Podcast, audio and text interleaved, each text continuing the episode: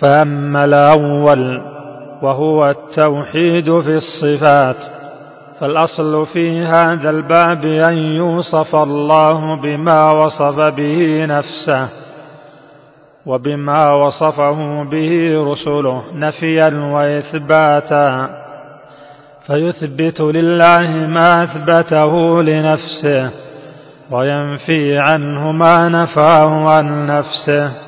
وقد علم أن طريقة سلف الأمة وأئمتها إثبات ما أثبته من الصفات من غير تكييف ولا تمثيل ومن غير تحريف ولا تعطيل وكذلك ينفون عنه ما نفاه عن نفسه.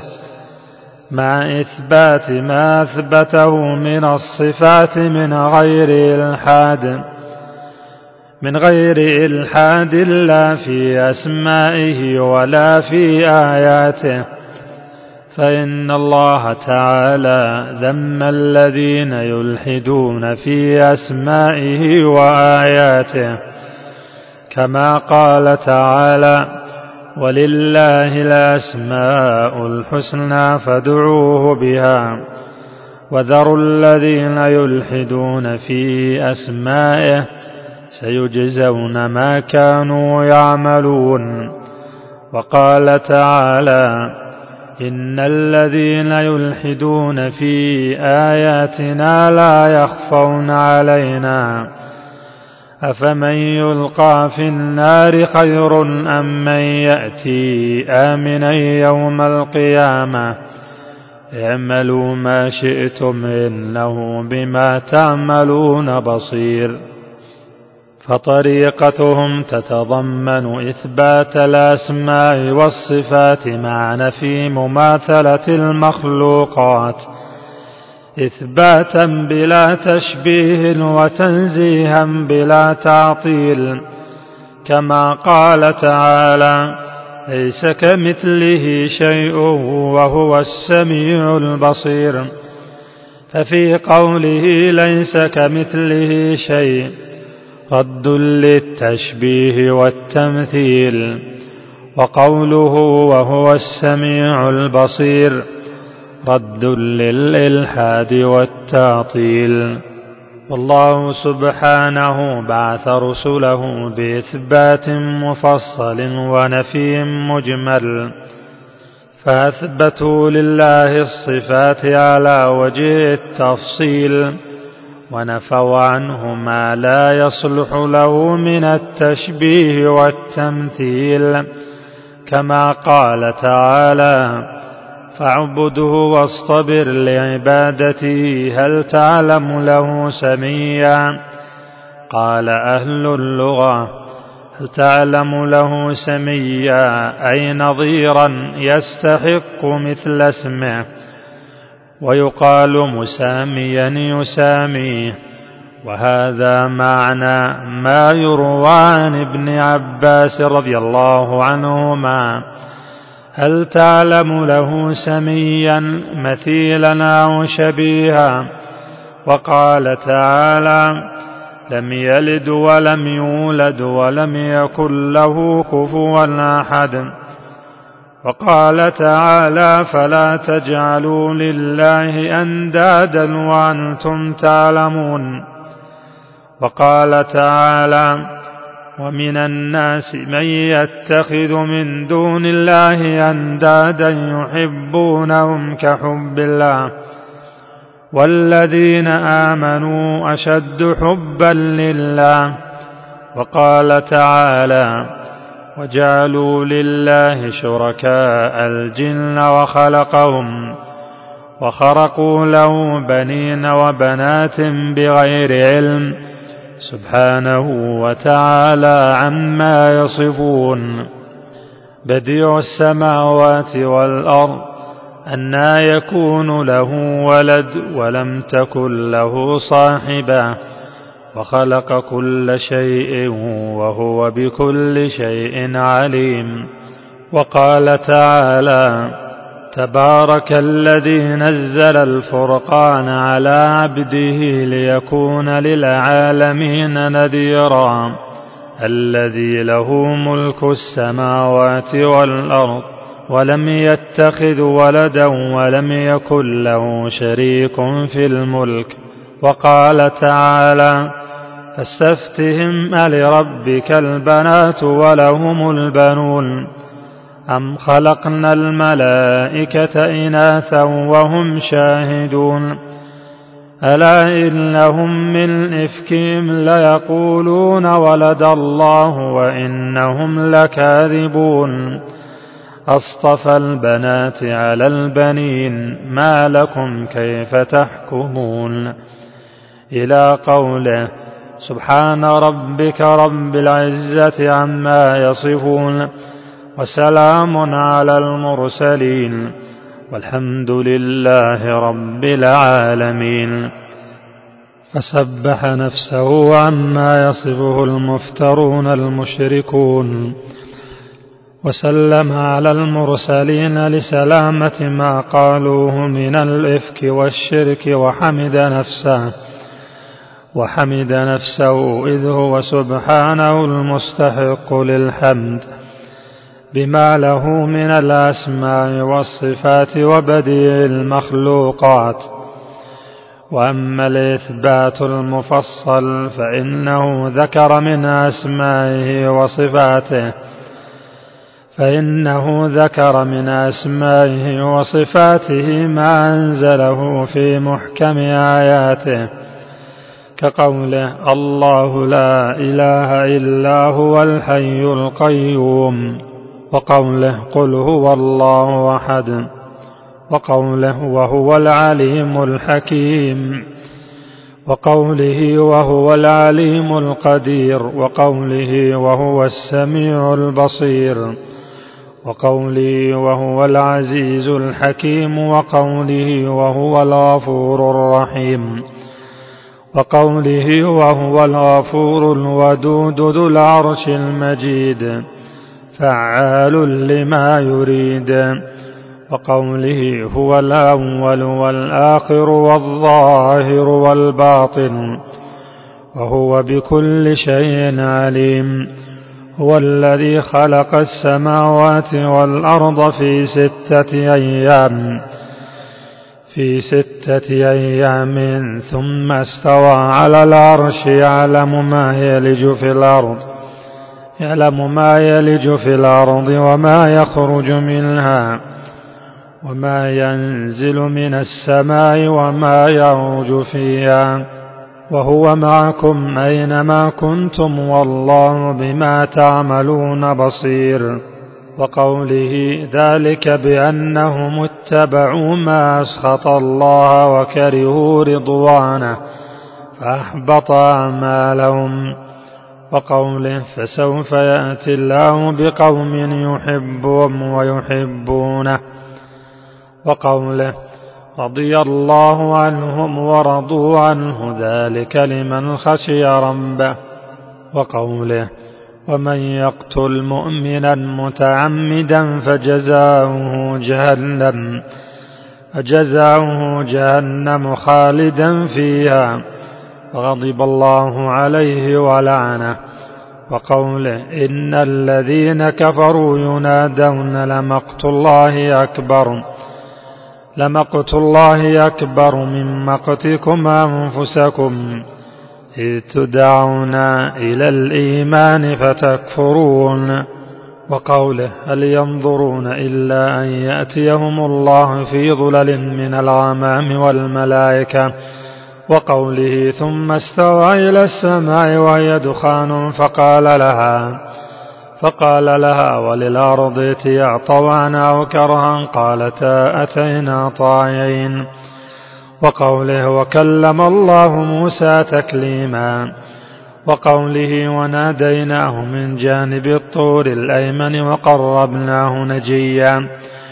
وقوله ويوم يناديهم فيقول أين شركائي الذين كنتم تزعمون وقوله إنما أمره إذا أراد شيئا أن يقول له كن فيكون وقوله هو الله الذي لا إله إلا هو عالم الغيب والشهادة والرحمن الرحيم هو الله الذي لا إله إلا هو الملك القدوس السلام المؤمن المهيمن العزيز الجبار المتكبر سبحان الله عما يشركون هو الله الخالق البارئ المصور له الأسماء الحسنى له الأسماء الحسنى يسبح له ما في السماوات والأرض وهو العزيز الحكيم إلى أمثال هذه الآيات والأحاديث الثابتة عن النبي صلى الله عليه وسلم في أسماء الرب تعالى وصفاته فإن في ذلك من إثبات ذاته وصفاته على وجه التفصيل. وإثبات وحدانيته ينفي المثيل ما هدى الله به عباده. ما هدى الله به عباده إلى سواء السبيل فهذه طريقة الرسل صلوات الله وسلامه عليهم أجمعين. وأما من زاغ وحاد عن سبيلهم من الكفار والمشركين والذين أوتوا الكتاب ومن دخل في هؤلاء من الصابيه والمتفلسفة والجهمية والجهمية والقرامطة والباطنية ونحوهم فإنهم على ضد ذلك يصفونه بالصفات السلبية على وجه التفصيل. ولا يثبتون إلا وجودا مطلقا لا حقيقة له عند التحصيل. وإنما يرجع إلى وجود في الأذهان يمتنع تحققه في الأعيان. فقولهم يستلزم غاية التعطيل وغاية التمثيل. فإنهم يمثلونه بالممتنعات والمعدومات والجمادات. ويعطلون الأسماء والصفات تعطيلا يستلزم نفي الذات فغلاتهم يسلبون عنه النقيضين فيقولون فيقولون لا موجود ولا معدوم ولا حي ولا ميت ولا عالم. ولا عالم ولا جاهل لأنهم يزعمون أنهم إذا وصفوه بالإثبات شبهوه بالموجودات. وإذا وصفوه بالنفي شبهوه بالمعدومات فسلبوا النقيضين. وهذا ممتنع في بداهة العقول. وحرفوا ما أنزل الله من الكتاب وما جاء به الرسول صلى الله عليه وسلم فوقعوا في شر مما فروا منه فإنهم شبهوه بالممتنعات إذ سلب النقيضين كجمع النقيضين كلاهما من الممتنعات وقد علم بالاضطرار أن الوجود لا بد له من موجد واجب بذاته غني عما سواه قديم أزلي لا يجوز عليه الحدوث ولا العدم. فوصفوه بما يمتنع وجوده فضلا عن الوجوب أو الوجود أو القدم.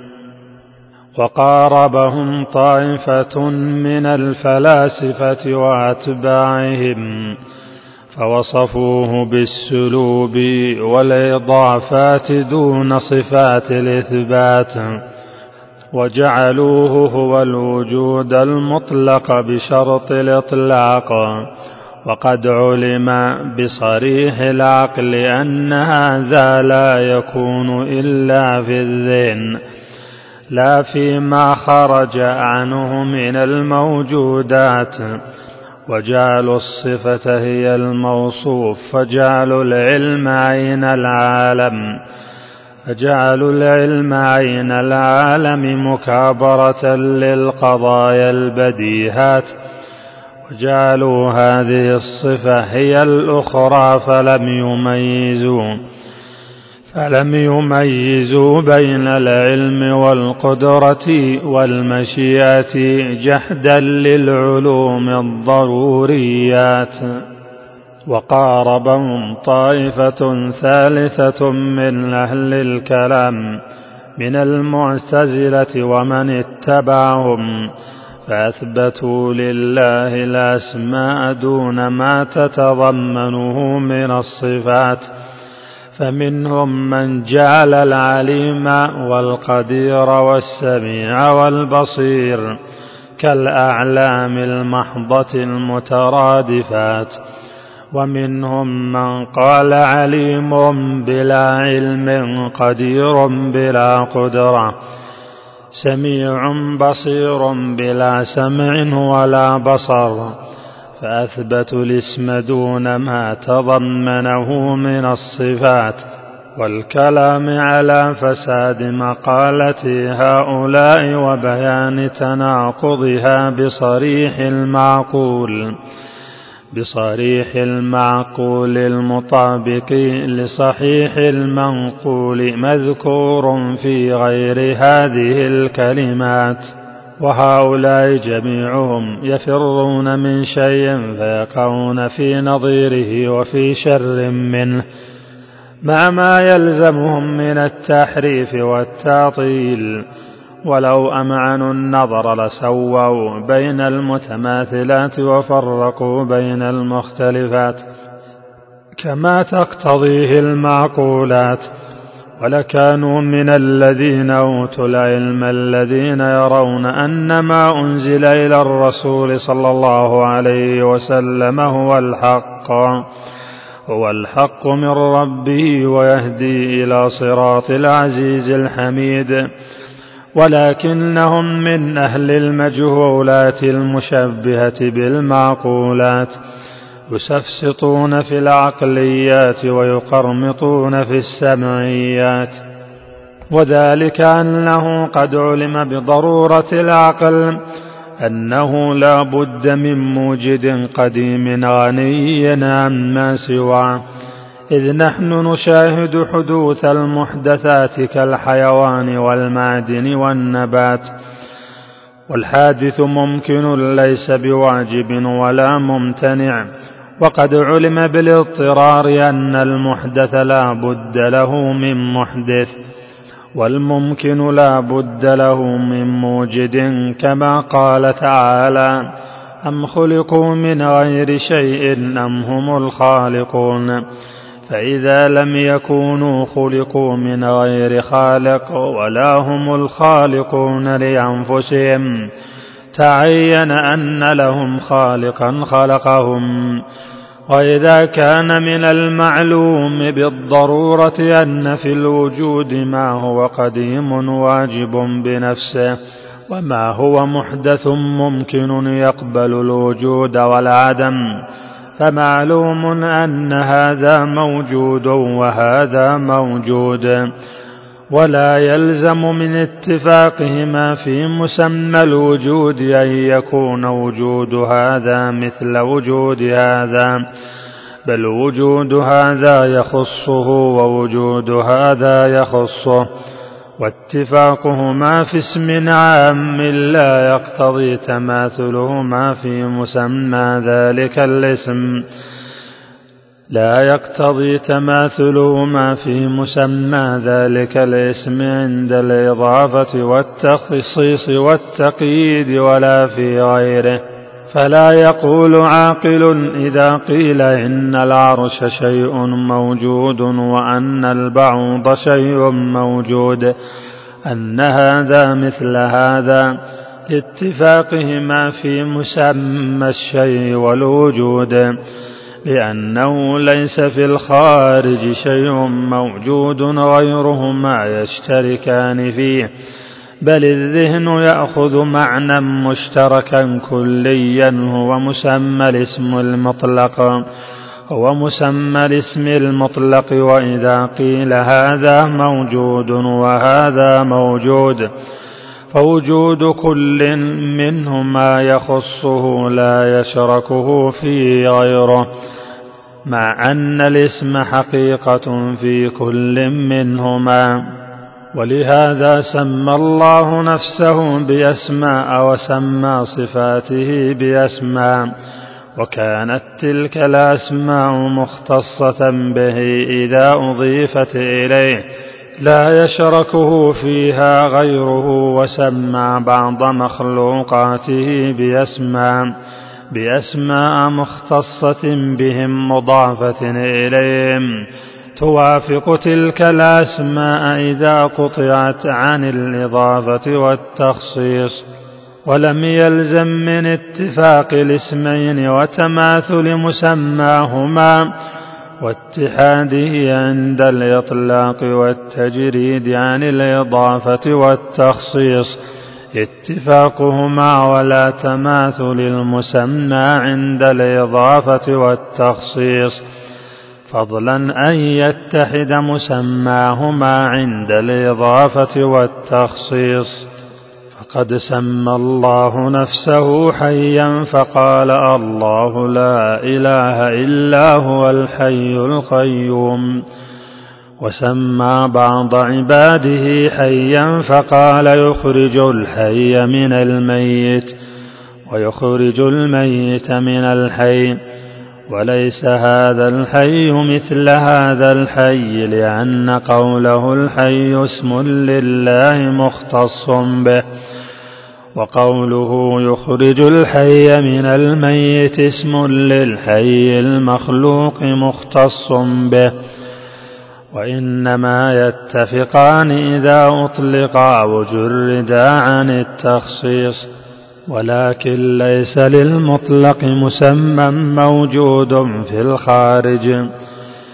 ولكن العقل يفهم من المطلق قدرا مشتركا بين المسميين وعند الاختصاص وعند الاختصاص يقيد ذلك بما يتميز به الخالق عن المخلوق والمخلوق عن الخالق ولا بد من هذا في جميع أسماء الله وصفاته. يفهم منها ما دل عليه الاسم بالمواطاة والاتفاق وما دل عليه بالإضافة والاختصاص المانعة من مشاركة المخلوق للخالق في شيء من خصائصه في شيء من خصائصه سبحانه وتعالى. وكذلك سمى الله نفسه عليما حليما وسمى بعض عباده عليما. فقال وبشروه بغلام عليم.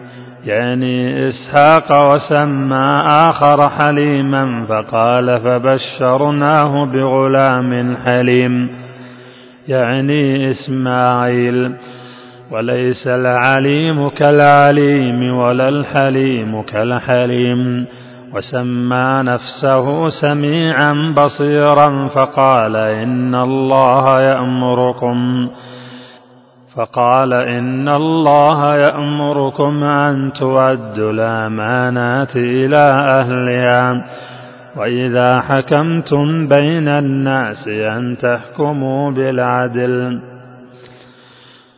إن الله نعم ما يعظكم به إن الله كان سميعا بصيرا وسمى بعض عباده سميعا بصيرا فقال إنا خلقنا الإنسان من نطفة أمشاج نبتليه فجعلناه سميعا بصيرا وليس السميع كالسميع ولا البصير كالبصير. وسمى نفسه بالرؤوف الرحيم فقال إن الله بالناس لرؤوف رحيم. وسمى بعض عباده بالرؤوف الرحيم فقال لقد جاءكم رسول من أنفسكم عزيز عليه ما عنتم حريص عليكم بالمؤمنين رؤوف رحيم وليس الرؤوف كالرؤوف ولا الرحيم كالرحيم وسمى نفسه بالملك فقال الملك القدوس وسمى بعض عباده بالملك فقال وكان وراءهم ملك وكان وراءهم ملك يأخذ كل سفينة غصبا وقال الملك اتوني به وليس الملك كالملك وسمى نفسه بالمؤمن فقال المؤمن المهيمن وسمى بعض عباده بالمؤمن فقال أفمن كان مؤمنا كمن كان فاسقا لا يستوون وليس المؤمن كالمؤمن وسمى نفسه بالعزيز فقال العزيز الجبار المتكبر وسمى بعض عباده بالعزيز فقال قالت امرأة العزيز وليس العزيز كالعزيز. وسمى نفسه الجبار المتكبر وسمى بعض خلقه بالجبار المتكبر. قال كذلك يطبع الله على كل قلب متكبر جبار وليس الجبار كالجبار ولا المتكبر كالمتكبر ونظائر هذا متعددة وكذلك سمى صفاته بأسماء وسمى صفات عباده بنظير ذلك فقال فقال ولا يحيطون بشيء من علمه إلا بما شاء. وقال أنزله بعلمه. وقال إن الله هو الرزاق ذو القوة المتين. وقال أولم يروا أن الله الذي خلقهم هو أشد منهم قوة؟ وسمى صفة المخلوق علما وقوة فقال وما اوتيتم من العلم الا قليلا وقال وفوق كل ذي علم عليم وقال فرحوا بما عندهم من العلم وقال الله الذي خلقكم من ضعف ثم جعل من بعد ضعف قوه ثم جعل من بعد قوه ضعفا وشيبا وقال ويزدكم قوه إلى قوتكم وقال والسماء بنيناها بأيد أي بقوة. وقال واذكر عبدنا داود ذا الأيدي أي ذا القوة وليس العلم كالعلم ولا القوة كالقوة. وكذلك وصف نفسه بالمشيئة ووصف عبده بالمشيئة فقال لمن شاء منكم أن يستقيم. وما تشاءون إلا أن يشاء الله رب العالمين وقال إن هذه تذكرة فمن شاء اتخذ إلى ربه سبيلا وما تشاءون إلا أن يشاء الله إن الله كان عليما حكيما وكذلك وصف نفسه بالإرادة وعبده بالإرادة فقال فقال تريدون عرض الدنيا والله يريد الآخرة والله عزيز حكيم. ووصف نفسه بالمحبة ووصف عبده بالمحبة فقال فقال فسوف يأتي الله بقوم يحبهم ويحبونه. وقال قل إن كنتم تحبون الله فاتبعوني يحببكم. ووصف نفسه بالرضا ووصف عبده بالرضا فقال رضي الله عنهم ورضوا عنه. ومعلوم أن مشيئة الله ليست مثل مشيئة العبد ولا إرادته مثل إرادته ولا محبته مثل محبته.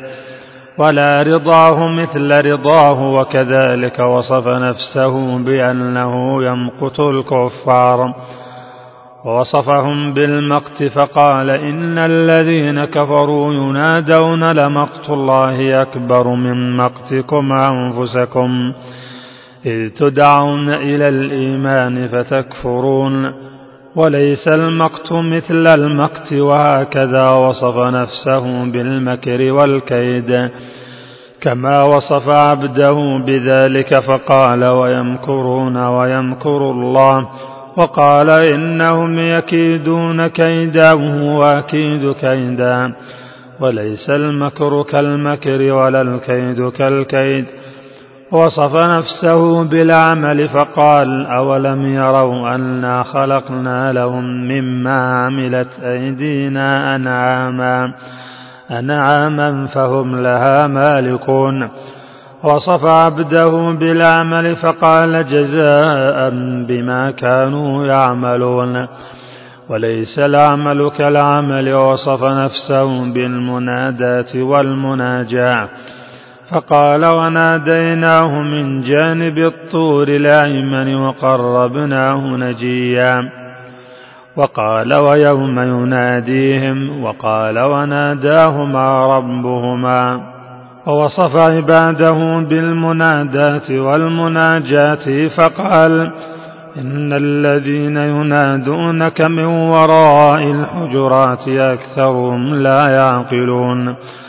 وقال إذا ناجيتم الرسول وقال إذا تناجيتم فلا تتناجوا بالإثم والعدوان وليس المنادات ولا المناجاة كالمناجاة والمنادى وصف نفسه بالتكليم في قوله وكلم الله موسى تكليما وقوله ولما جاء موسى لميقاتنا وكلمه ربه وقوله تلك الرسل فضلنا بعضهم على بعض منهم من كلم الله ووصف عبده بالتكليم في قوله وقال الملك ائتوني به أستخلصه لنفسي فلما كلمه قال إنك اليوم لدينا مكين أمين وليس التكليم كالتكليم ووصف نفسه بالتنبئة ووصف بعض الخلق بالتنبئة فقال وإذا سر النبي إلى بعض أزواجه حديثا فلما نبأت به وأظهره الله عليه عرف بعضه وأعرض عن بعض فلما نبأها به قالت من أنباك هذا؟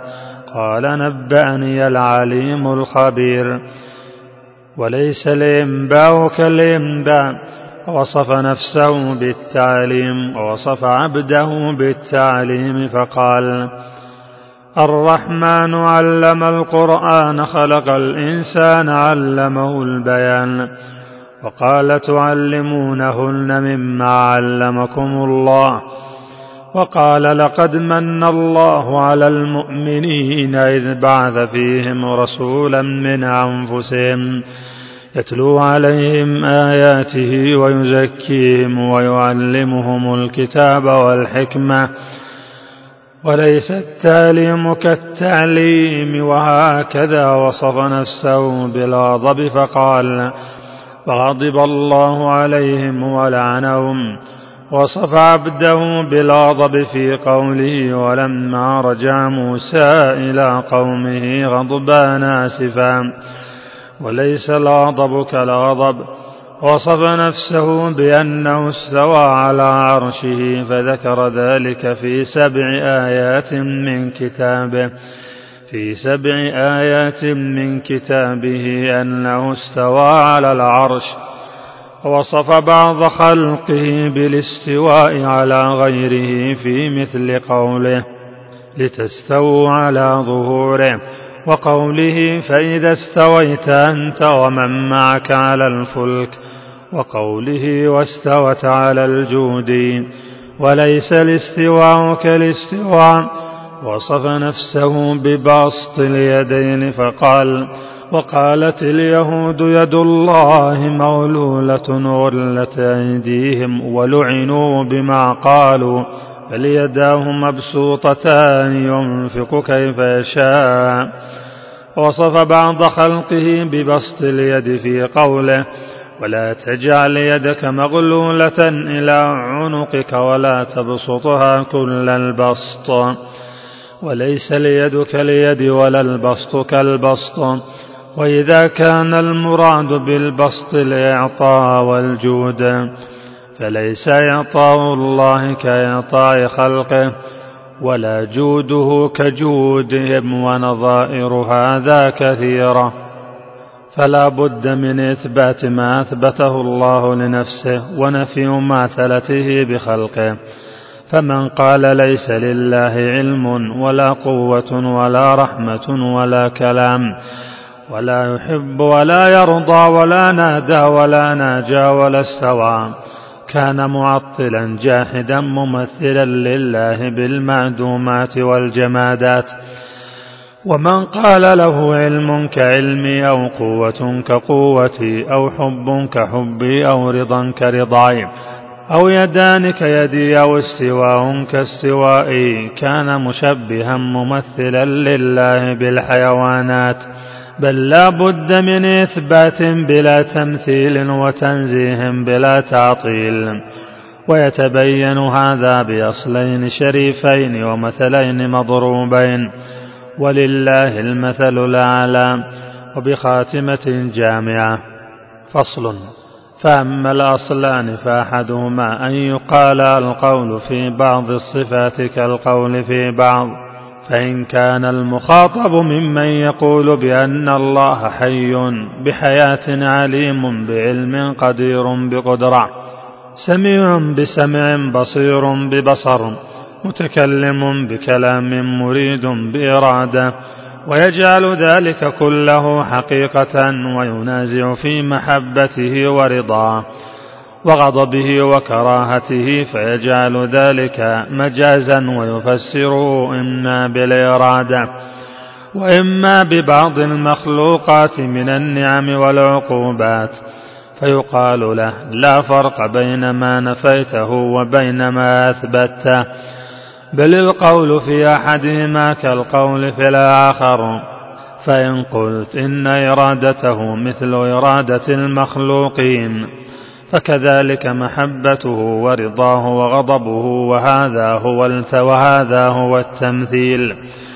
وإن قلت إن له إرادة تليق به كما أن للمخلوق إرادة تليق به. قيل لك وكذلك له محبة تليق به وللمخلوق محبة تليق به. وله رضا وغضب يليق به وللمخلوق رضا وغضب يليق به. وإن قلت الغضب غليان دم القلب لطلب الانتقام.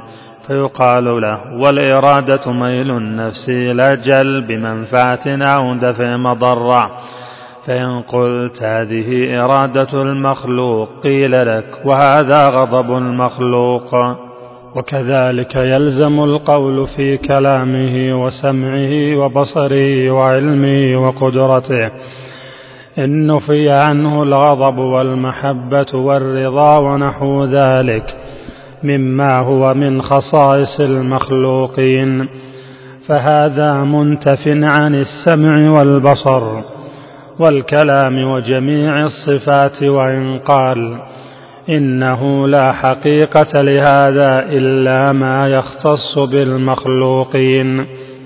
فيجب نفيه فيجب نفيه عنه قيل له وهكذا السمع والبصر والكلام والعلم والقدره فهذا المفرق بين بعض الصفات وبعض يقال له يقال له فيما نفاه كما يقوله هو لمنازع كما يقوله هو لمنازعه فيما أثبته فإذا قال المعتزلي ليس له إرادة ولا كلام قائم به لأن هذه الصفات لا تقوم إلا بالمخلوقات فإنه يبين للمعتزلي أن هذه الصفات يتصف بها القديم ولا تكون كصفات المحدثات فهكذا. فهكذا يقول له المثبتون لسائر الصفات من المحبة من المحبة والرضا ونحو ذلك. فإن قال تلك الصفات أثبتها بالعقل لأن الفعل الحادث دل على القدرة والتخصيص دل على الإرادة والإحكام دل على العلم. والإحكام دل على العلم وهذه الصفات مستلزمة للحياة والحي لا يخلو عن السمع والبصر والكلام أو ضد ذلك قال له سائر أهل الإثبات لك جوابان أحدهما أن يقال عدم الدليل المعين لا يستلزم لا يستلزم عدم المدلول المعين فهب أن ما سلكت من الدليل العقلي لا يثبت ذلك. لا يثبت ذلك فإنه لا ينفيه وليس لك أن تنفيه بغير دليل لأن النافي عليه الدليل كما على المثبت. والسمع قد دل عليه ولم يعارض ذلك معارض ولم يعارض ذلك معارض عقلي ولا سمعي فيجب إثبات ما أثبته الدليل السالم. الدليل السالم عن المعارض المقاوم. الثاني أن يقال يمكن إثبات هذه الصفات بنظير ما أثبت به تلك من العقليات فيقال نفع العباد بالإحسان إليهم دل على الرحمة كدلالة التخصيص على المشيئة وإكرام الطائعين يدل على محبتهم وإقاب الكافرين يدل على بغضهم كما قد ثبت بالشهادة والخبر. من إكرام أوليائه وعقاب أعدائه والغايات المحمودة في مفعولاته ومأموراته وهي ما تنتهي إليه مفعولاته ومأموراته من العواقب الحميدة تدل على حكمته البالغة كما يدل التخصيص على المشيئة وأولى لقوة العلة الغائية. ولهذا كان ما في القرآن من بيان ما في مخلوقاته من النعم والحكم. أعظم مما في القرآن من بيان ما فيها من الدلالة على محض المشيئة. وإن كان المخاطب ممن ينكر الصفات ويقر بالأسماء كالمعتزلي الذي يقول كالمعتزلي الذي يقول إنه حي عليم قدير وينكر أن يتصف بالحياة والعلم والقدرة قيل له قيل له لا فرق بين إثبات الأسماء وإثبات الصفات فإنك إن قلت إثبات الحياة والعلم والقدرة يقتضي تشبيها أو تجسيما. لأننا لا نجد في الشاهد متصفا بالصفات إلا ما هو جسم قيل لك. ولا نجد في الشاهد ما هو مسمى حي عليم قدير إلا ما هو جسم. فإن نفيت ما نفيت لكونك لم تجده في الشاهد إلا للجسم. فانفي الأسماء بل وكل شيء لأنك لا تجده في الشاهد إلا للجسم. فكل ما يحتج به من نفى الصفات يحتج به نافي الأسماء يحتج به نافي الأسماء الحسنى. فما كان جوابا لذلك كان جوابا لمثبت الصفات. وإن كان المخاطب من الغلاة نفاة الأسماء والصفات وقال لا أقول وقال لا أقول هو موجود ولا حي ولا عليم ولا قدير بل هذه الأسماء لمخلوقاته إذ هي مجاز لأن إثبات ذلك يستلزم التشبيه بالموجود الحي العليم القدير قيل له. قيل له كذلك إذا قلت ليس بموجود ولا حي ولا عليم ولا قدير. كان ذلك تشبيها بالمعدومات وذلك أقبح من التشبيه بالموجودات. فإن قال أنا أنفي النفي والإثبات قيل له فيلزمك التشبيه بما اجتمع فيه النقيضان بما اجتمع فيه النقيضان من الممتنعات. فإنه يمتنع أن يكون الشيء موجودا معدوما أو لا موجودا ولا معدوما ويمتنع أن يكون يوصف ذلك باجتماع الوجود والعدم أو الحياة والموت أو العلم والجهل أو يوصف بنفي الوجود والعدم ونفي الحياة والموت ونفي العلم والجهل. فإن قلت إنما يمتنع نفي النقيضين عما يكون قابلا لهما وهذان يتقابلان تقابل العدم والملكة لا تقابل السلب والإيجاب فإن الجدار لا يقال له أعمى ولا بصير ولا حي ولا ميت ولا ميت إذ ليس بقابل لهما.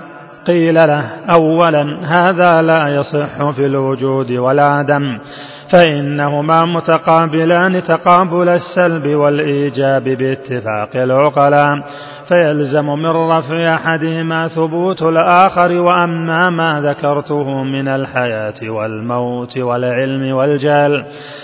فهذا اصطلاح اصطلحت عليه المتفلسفة المشاؤون والاصطلاحات اللفظية ليست دليل ليست دليلا على نفي الحقائق العقلية وقد قال الله تعالى والذين يدعون من دون الله لا يخلقون شيئا وهم يخلقون. أموات غير أحياء وما يشعرون أيان يبعثون. فسمى الجماد ميتا وهذا مشهور في لغة العرب وغيرهم. وقيل لك ثانيا فما لا يقبل الاتصاف بالحياة والموت والعمى والبصر والعمى والبصر ونحو ذلك من المتقابلات أنقص مما يقبل ذلك. فالأعمى الذي يقبل الاتصاف بالبصر أكمل من الجماد الذي لا يقبل واحدا منهما. فأنت فررت من تشبيهه بالحيوانات القابلة لصفات الكمال. ووصفته بصفات الجامدات التي لا تقبل ذلك وأيضا فما لا يقبل الوجود والعدم. أعظم امتناعا من القابل للوجود والعدم بل ومن اجتماع الوجود والعدم ونفيهما جميعا. فما نفيت عنه قبول الوجود والعدم. كان أعظم امتناعا مما نفيت عنه الوجود والعدم. وإذا كان هذا ممتنعا في صرائح العقول فذاك أعظم امتناعا. فجعلت الوجود الواجب الذي لا يقبل العدم. هو أعظم الممتنعات وهذا غاية التناقض والفساد. وهؤلاء الباطنية منهم من يصرح برفع النقيضين الوجود والعدم ورفعهما كجمعهما ومن يقول لا أثبت واحدا منهما فامتناعه عن إثبات أحدهما في نفس الأمر في نفس الأمر لا يمنع تحقق واحد منهما في نفس الأمر. وإنما هو كجهل الجاهل وسكوت الساكت الذي لا يعبر عن الحقائق. وإذا كان ما لا يقبل الوجود ولا العدم أعظم امتناعا مما يقدر قبوله لهما. مع نفيهما عنه فما يقدر لا يقبل الحياة ولا الموت. فما يقدر لا يقبل الحياة ولا الموت ولا العلم ولا الجهل ولا القدرة ولا العجز ولا الكلام ولا الخرس ولا العمى ولا العمى ولا البصر ولا السمع ولا الصمم. أقرب إلى المعدوم الممتنع مما يقدر قابلا لهما مع نفيهما عنه وحينئذ فنفيهما مع كونه قابلا لهما أقرب إلى الوجود والممكن وما جاز لواجب الوجود قابلا وجب له وجب له لعدم توقف صفاته على غيره. فإذا جاز القبول وجب وإذا جاز وجود القبول وجب وقد بسط هذا في موضع آخر. وبين وجوب اتصافه بصفات الكمال التي لا نقص فيها بوجه من الوجوه. وقيل له أيضا اتفاق المسميين في بعض الأسماء والصفات ليس هو التشبيه والتمثيل الذي نفته الأدلة السمعيات والعقليات وإنما نفت ما يستلزم اشتراكهما فيما يختص به الخالق. مما يختص بوجوبه أو جوازه أو امتناعه فلا يجوز أن يشركه فيه مخلوق ولا يشركه مخلوق في شيء من خصائصه من خصائصه سبحانه وتعالى. وأما ما نفيته فهو ثابت بالشرع والعقل وتسمية كذلك تشبيها وتجسيما تمويه على الجهال الذين الذين يظنون أن كل معنى سماه مسم بهذا الاسم يجب نفيه ولو ساغ هذا لكان كل مبطل يسمي الحق بأسماء ينفر عنها بعض الناس. ليكذب الناس بالحق المعلوم بالسمع والعقل. وبهذه الطريقة أفسدت الملاحدة على طوائف الناس عقلهم ودينهم. حتى خرجوهم إلى أعظم الكفر والجهالة وأبلغ الغي والضلالة. وإن قال نفاة الصفات إثبات العلم والقدرة والإرادة مستلزم تعدد الصفات. وهذا تركيب ممتنع قيل وإذا قلتم هو موجود واجب وعقل عاقل. ومعقول وعاشق ومعشوق ولذيذ وملتذ ولذة. أفليس المفهوم من هذا هو المفهوم من هذا؟ فهذه معان متعددة متغايرة في العقل. وهذا تركيب عندكم وأنتم تثبتونه وتسمونه توحيدا. فإن قالوا هذا توحيد في الحقيقة وليس هذا تركيبا ممتنعا. قيل لهم قيل لهم واتصاف الذات بالصفات اللازمة لها توحيد في الحقيقة وليس هو تركيبا ممتنعا. وذلك أنه من المعلوم في صريح العقول أنه ليس معنى كون الشيء عالما هو معنى كونه قادرا. ولا نفس ذاته هو نفس كونه عالما قادرا. فمن جوز أن تكون هذه الصفة هي الموصوف فهو من أعظم الناس سفسطة ثم إنه متناقض فإنه إن جوز ذلك. جاز أن يكون وجود هذا وجود هذا فيكون الوجود واحدا بالعين لا بالنوع. وحينئذ فإذا كان وجود الممكن هو وجود الواجب كان وجود كل مخلوق. كان وجود كل مخلوق يعدم بعد وجوده ويوجد بعد عدمه. هو نفس وجود الحق القديم الدائم الباقي الذي لا يقبل العدم وإذا قدر هذا كان الوجود الواجب.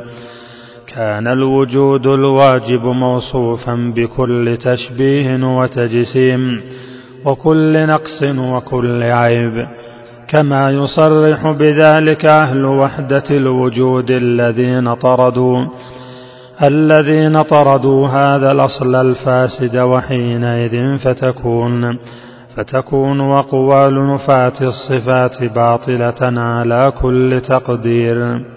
وهذا باب مضطرد فإن كل واحد من النفاة لما أخبر لما أخبر به الرسول صلى الله عليه وسلم من الصفات.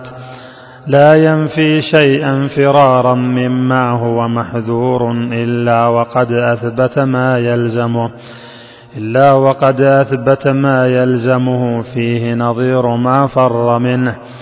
فلا بد في آخر الأمر من أن يثبت موجودا واجبا قديما قديما متصفا بصفات تميزه عن غيره ولا يكون فيها مماثلا لخلقه فيقال له هكذا فيقال له هكذا القول في جميع في جميع الصفات وكل ما تثبته من الأسماء والصفات. فلا بد أن يدل على قدر تتواطأ فيه المسميات ولولا ذلك لما فهم الخطاب. ولكن نعلم أن ما اختص الله به وامتاز عن خلقه أعظم مما يخطر بالبال أو يدور في الخيال. وهذا يتبين بالأصل الثاني وهو أن يقال القول في الصفات كالقول في الذات فإن الله ليس كمثله شيء لا في ذاته ولا في صفاته ولا في أفعاله فإذا كان له ذات حقيقية لا تماثل الذوات فالذات متصفة بصفات حقيقة لا تماثل سائر الصفات فإذا قال السائل كيف استوى على العرش قيل له كما قال ربيعة ومالك وغيرهما رضي الله عنهما الاستواء معلوم والكيف مجهول والإيمان به واجب والسؤال عن الكيفية بدعة لأنه سؤال عما لا يعلمه البشر ولا يمكنهم الإجابة عنه وكذلك إذا قال كيف ينزل ربنا إلى السماء الدنيا؟ قيل له كيف هو؟ فإذا قال لا أعلم كيفيته قيل له ونحن لا نعلم كيفية نزوله. إذ العلم بكيفية الصفة يستلزم العلم بكيفية الموصوف وهو فرع له. وهو فرع له وتابع له فكيف تطالبني بالعلم بكيفية سمعه وبصره وتكليمه واستوائه ونزوله؟ وأنت لا تعلم كيفية ذاته وإذا كنت تقر بأن له حقيقة ثابتة في نفس الأمر مستوجبة لصفات الكمال. لا يماثلها شيء فسمعه وبصره وكلامه ونزوله ونزوله واستواؤه ثابت في نفس الأمر وهو متصف بصفات الكمال التي لا يشابهه فيها سمع المخلوقين وبصرهم وكلامهم ونزولهم واستواؤهم.